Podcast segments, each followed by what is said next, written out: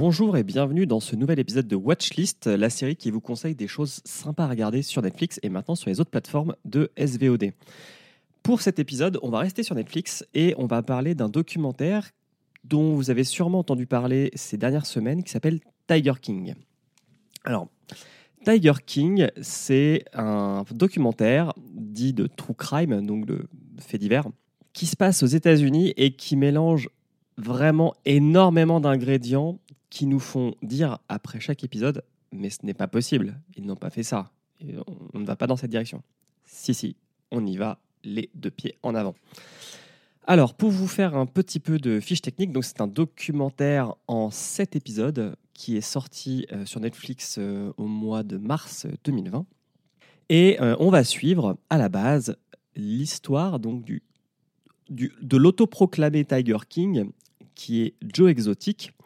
Joe Exotic, c'est une figure dans le monde de l'élevage de tigres aux États-Unis. Alors, si vous êtes sensible à la cause animale, si vous n'aimez pas avoir des animaux en cage, passez votre chemin parce que ça va être assez insupportable pour vous. Euh, je préfère vous, vous le dire tout de suite. Ce documentaire, il va donc suivre à la base l'histoire de Joe Exotic qui se retrouve en prison. Et on ne sait pas pourquoi au début.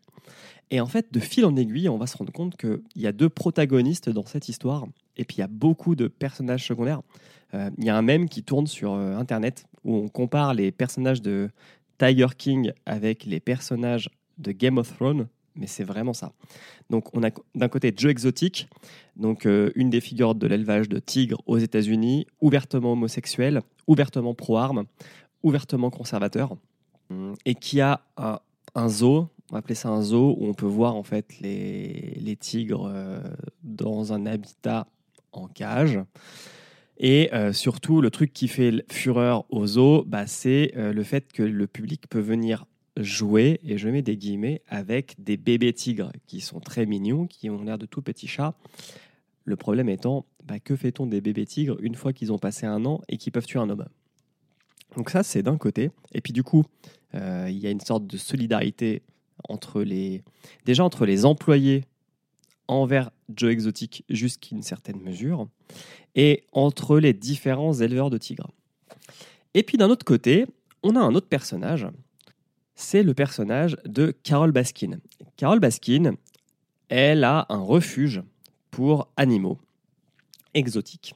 On- dans animaux exotiques, la, plupart des animaux exotiques sont quand même des tigres euh, et, ce genre de lions, enfin des, animaux de la savane qui n'ont rien à foutre aux États-Unis, aussi bien dans un zoo que dans un refuge. hein. Euh, D'ailleurs, le, documentaire nous l'apprendra, mais il y a plus d'animaux en captivité aux États-Unis que sauvages dans le reste du monde. Mais bon, bref.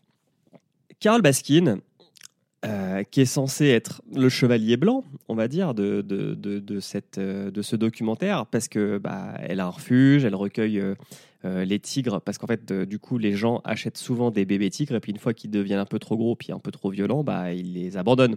Et d'ailleurs, euh, on voit dans un épisode des gens, bah, des policiers qui sont en train d'abattre un tigre en ville. What the fuck?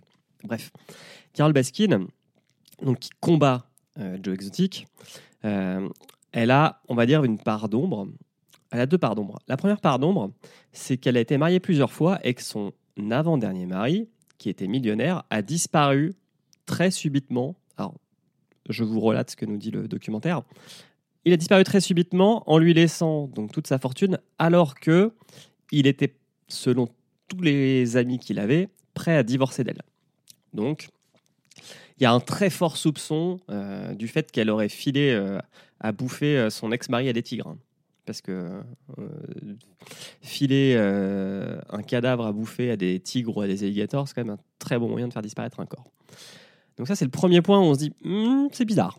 Le deuxième point qui est, un peu dérangeant, c'est que elle, fait payer l'entrée aux gens pour qu'ils viennent, euh, comment dire, pour qu'ils viennent visiter le refuge, mais elle n'emploie que des volontaires. Et elle a mis une sorte de système de gamification pour que les volontaires gagnent une couleur de t-shirt.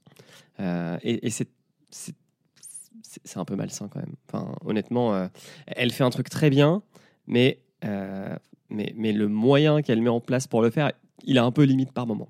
Alors après, ce n'est rien comparé à Joe Exotic, qui, qui fait des, des- séries, enfin qui fait une émission de télé sur le net, parce qu'il est ultra mégalomane ce mec. Euh, il fait des clips télé, il fait de la musique et il fait une émission sur internet tous les soirs, qui, est qui, est vue par euh, 30 viewers. hein. Et en fait, dans cette, émission, à un moment, il a pris une poupée gonflable qu'il a nommée Carole et il lui tire dessus en direct avec son flingue. Voilà. Et donc pendant cet épisode, on va, on va suivre comment cette relation, euh, cet affrontement entre les deux va, euh, va, va- va se faire, sachant que euh, il, va avoir des problèmes, il va retrouver de l'argent, il va s'associer avec des gens qui ont aucun scrupule. Enfin, c'est, fou et ça, c'est, à regarder parce que euh, c'est, un, un mélange, c'est, ultra voyeuriste. Hein. Enfin, faut pas se, faut pas se mentir. En tant que, que, que- Européen, moi, je me suis quand même parfois mis dans la tête que je me moquais des Américains redneck, hein, parce que il y, a ce côté-là quand on regarde ça et, et comme on pourrait euh, regarder Confession intime. Sauf que c'est dans un environnement euh, qui est tout à fait différent Euh, et ça a l'air un peu moins scripté que Confession intime. Maintenant, j'espère qu'aussi ça pourra sensibiliser les gens à qu'est-ce que ça veut dire de mettre des animaux en captivité.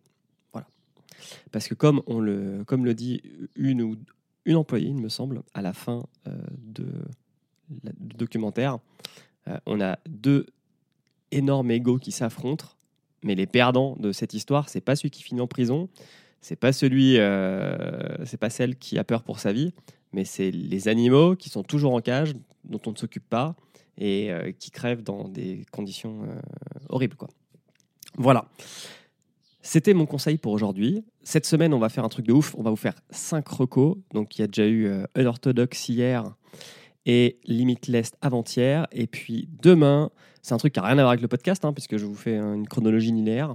Mais demain, on parlera de Don't Fuck With Cats. Voilà, c'était Watchlist, produit par Podcut. Je suis Julien, euh, vous pouvez me retrouver dans plein de podcasts. Et puis, bah, profitez de Netflix pendant cette période bien spéciale. Des bisous, à plus.